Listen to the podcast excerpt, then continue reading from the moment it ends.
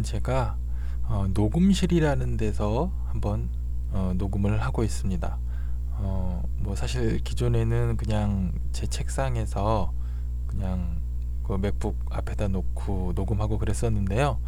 어, 어떻게 또 녹음실을 알게 돼서 어, 이렇게 녹음실에 이렇게 마이크도 대고 어, 녹음을 하고 있습니다. 어, 그동안 여러분이 들으셨던 그 강의 음질보다는 조금 약간 나은 음질로 어, 여러분한테 강의를 할 수 있지 않을까 어, 좀 기대를 해봅니다. 음, 그리고 그 전에도 말씀을 드렸듯이 지금 그 밴드를 통해서 오프라인 모임을 추진을 하고 있습니다. 어, 몇몇 분들이 이제 참석 의사라든가 또 댓글들을 남겨주셨는데요. 어, 감사드리고요.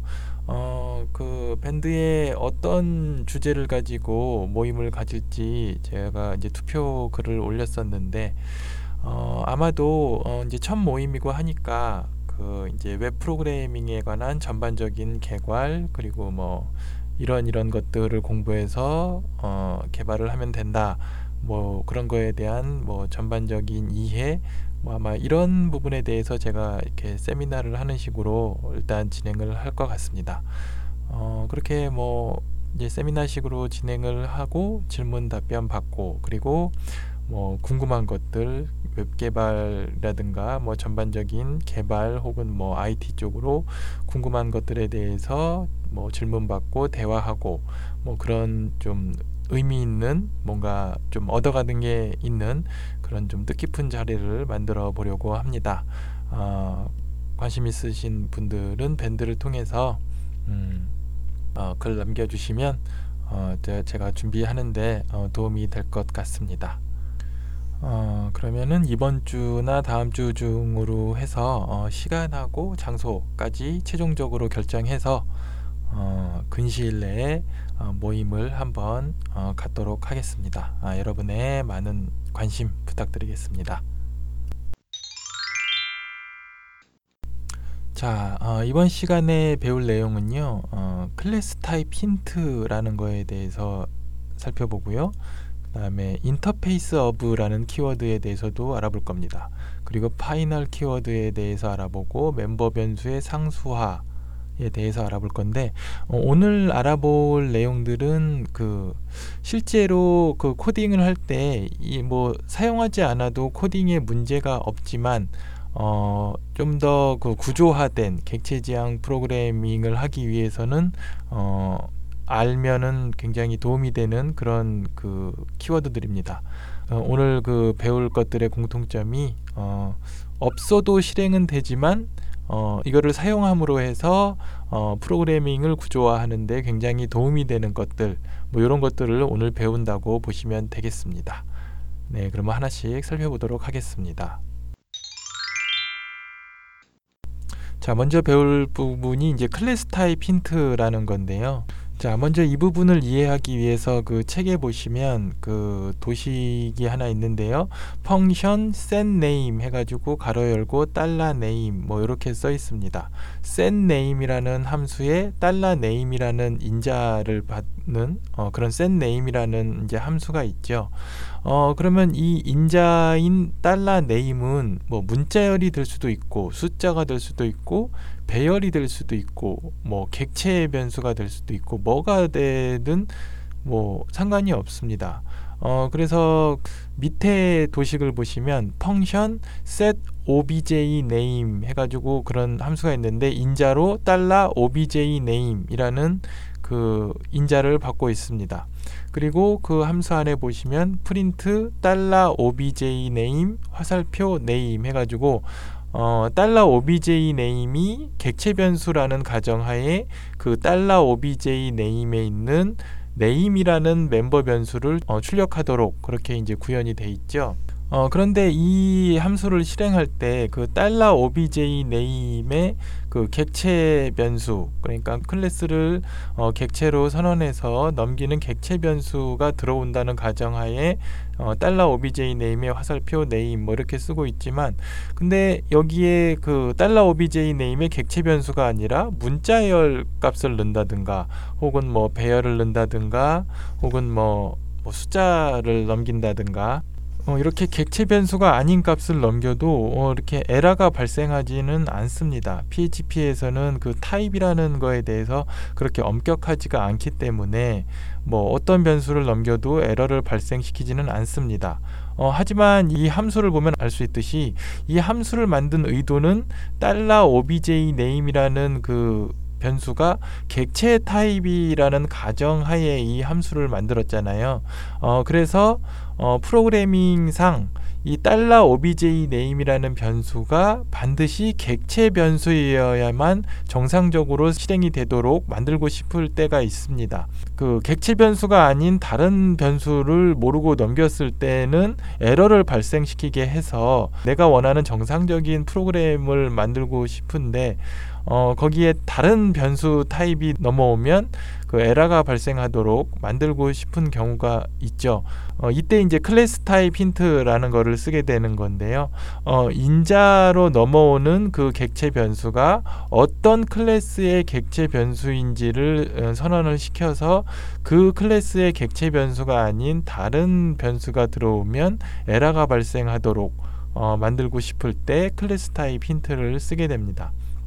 어, 뭐 이해를 쉽게 하기 위해서 그 예제 6-22를 보시면요. 어, 먼저 class my class라고 해가지고 클래스를 하나 선언을 했죠. 그리고 그 안에 그 메소드가 있는데 메소드 이름은 테스트 public function 테스트라고 해서 테스트라는 이름의 메소드가 있습니다. 그리고 이 메소드가 인자를 받는데 인자가 달러 other class라는 인자를 받는데 이 달러 other class는 other class라는 어, 클래스의 객체 변수여야만 한다라고 이렇게 other class라고 클래스 타입을 명시를 했어요. 어, 이렇게 명시를 해서 사용을 하게 되면 반드시 인자의 other class의 객체 변수만 넘어와서 어, 쓸수 있게 됩니다. 어, 그래서 실제로 그것을 선언해서 사용하는 예를 그 밑에 보시면 먼저 달러 my class는 new my class 해가지고 my class의 객체 변수를 선언을 하고요. 그다음에 달러 other class는 u 아더 클래스라고 해서 other class의 객체 변수를 선언을 합니다. 어, 그리고 그 밑에 줄에 보시면 달러 my class의 화살표 테스트 해가지고 테스트 메소드를 호출을 하는데 거기에 인자로 hello라는 문자를 넘깁니다. 그런데 어, 문자열이 넘어가면 어, 에러가 발생한다고 그랬죠. 그래서 이 부분은 에러가 발생을 하고요. 그 밑에 줄에 보시면 달러 foo는 USTD 클래스라고 해가지고 다른 이름의 클래스에 해당하는 그 객체 변수를 하나 선언을 하고요. 그 다음에 달러 my class의 화살표 테스트 해가지고 테스트라는 메소드를 호출을 하는데 그 인자로 달러 foo를 넣습니다. 근데 달러 foo는 그 테스트라는 메서드에서 요구하는 other class의 객체 변수가 아니고 std class라는 그 클래스의 객체 변수죠. 어, 따라서 그 클래스가 다르기 때문에 역시 어, 에러가 발생을 합니다. 어, 네, 그리고 그 밑에 줄에 보시면 달러 my class 화살표 테스트 해가지고 이번에는 null이라는 값을 넘겼는데 역시 그 해당 클래스의 객체 변수가 아니기 때문에 에러가, 에러가 발생을 하죠. 어, 그 마지막 줄에 보시면 달러 my class의 화살표 테스트 해가지고 달러 other class라고 해서 other class에 해당하는 객체 변수를 넘기면 어, 이거는 정상적으로 어, 실행이 되겠습니다. 어, 이런 식으로 내가 원하는 타입의 객체 변수만 그 넘어오는 것을 허용하고자 할 때 클래스 타입 힌트를 쓸 수 있다. 어, 이렇게 알아두시면 되겠습니다. 자 이번에는 instanceof라는 키워드에 대해서 알아보도록 하겠습니다. 어, 어떤 변수가 내가 원하는 클래스에 해당하는 그 객체 변수인지 어, 내가 원하는 클래스의 객체 instance인지 확인하고자 할 때 instanceof라는 그 키워드를 사용할 수가 있습니다. 어, 그래서 책의 예제에 보시면 어, class base class라는 그 클래스를 하나 선언을 했죠. 그리고 달러 A는 new base class 이렇게 그 달러 A라는 객체 변수를 하나 선언을 했습니다. 어, 그리고 그 밑에 줄에 보시면 if문이 하나 있는데요. if 달러 A instanceof base class 이렇게 쓰면 이게 무슨 의미냐면 어, 달러 A가 base class라는 클래스의 instance이냐 이 클래스의 객체 변수이냐 그거를 이제 확인할 때 이렇게 instanceof라는 키워드를 쓸 수가 있습니다. 어, 달러 A는 그 베이스 클래스의 객체 변수가 맞기 때문에 이 if문은 어, true가 되면서 아래 그 프린트 Hello World가 어, 화면에 출력이 되겠습니다. 자, 다음은 final에 대해서 알아보도록 하겠습니다. 어, 저번 시간에 그 overriding에 대해서 설명을 드릴 때 어, 자식 클래스는 부모 클래스의 그 method를 overriding 할 수 있다고 했죠. 어, 자식 클래스가 부모 클래스와 같은 이름의 method를 만들게 되면 어, 부모 클래스의 method를 덮어 써서 overriding을 해서 그 method를 호출하게 되면 자식 클래스에 있는 method가 호출되는 뭐 이런 거를 이제 overriding이라고 했는데요. 어 근데 어떤 경우에는 자식 클래스에서 이 method에 대해서는 overriding을 할 수 없게 선언을 하고 싶은 경우가 있습니다. 어 그럴 때 final이라는 어, 키워드를 쓰게 됩니다. 이제 final이라는 키워드는 method에도 쓸 수 있고 클래스에도 쓸 수 있는데요. 먼저 그 method의 final 키워드를 사용하는 예를 한번 보시겠습니다. 그 예제 6-24를 보시면 어, 클래스 Foo라고 해가지고 이제 Foo라는 클래스를 하나 선언을 했고요. 그 안에 파이널 펑션 a라고 해가지고 a라는 메소드를 하나 만들었는데 앞에 final이라는 키워드가 붙어 있습니다. 어 그리고 그 밑에 보시면 클래스 Bar extends Foo 해가지고 Foo라는 클래스를 상속받는 Bar라는 자식 클래스가 있는데 이 Bar라는 자식 클래스의 그 method를 보시면 function a라고 해가지고 a라는 그 method를 만들고 있어요. 근데 이 a라는 method 이름이 부모 클래스인 Foo라는 method의 존재 어, 똑같은 a라는 method가 존재하기 때문에 어 원래는 final을 쓰지 않은 경우에는 어, overriding이 되겠죠. 그런데 부모 클래스에서 파이널을 썼기 때문에 이 메소드는 오버라이딩을 할 수 없는 메소드입니다. 따라서 자식 클래스에서 A라는 이름으로 이 method를 선언을 하게 되면 그 overriding 할 수 없다라는 에러 메시지와 함께 에러가 출력됩니다. 어, 이런 식으로 어, 자식 클래스가 이 method에 대해서는 overriding을 할 수 없도록 만들고 싶을 때 final을 쓸 수가 있습니다. 어, 그리고 그 아래 보시면 final은 그 클래스에 대해서도 final 클래스라고 선언을 할 수가 있습니다. 어, 그래서 예제 6-25를 보시면 final 클래스 Foo라고 해가지고 클래스를 final로 어, 선언을 했습니다. 어, final로 선언된 클래스는 어, 다른 클래스가 상속을 받을 수가 없습니다. 어, 그래서 그 예제에 보시면 Foo라는 클래스를 상속받으려고 하니까 상속받을 수 없다라는 에러 메시지와 함께 어, 에러가 출력이 되겠습니다.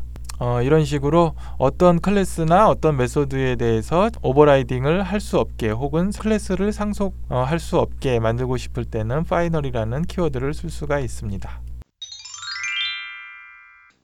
자, 이번에는 멤버 변수의 상수화에 대해서 알아보겠습니다. 어, 이 멤버 변수의 상수화는 말 그대로 멤버 변수를 상수로 선언을 해서 다른 데서 이 멤버 변수의 값을 바꿀 수 없게 만들고 싶을 때 사용하는 방법입니다.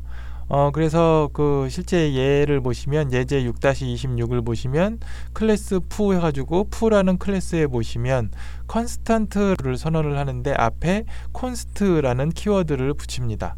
어, 이렇게 이 constant라는 값을 상수화할 때 앞에 const라는 키워드를 붙여서 이제 상수로 만드는데 어, 일반적인 상수와 마찬가지로 그 앞에 달러라는 그 구분자를 넣지 않습니다. 변수에서처럼 달러를 쓰지 않고 그냥 constant라고 쓰고 앞에 const라는 키워드를 써서 이것이 이제 상수라는 것을 명시를 하게 되죠.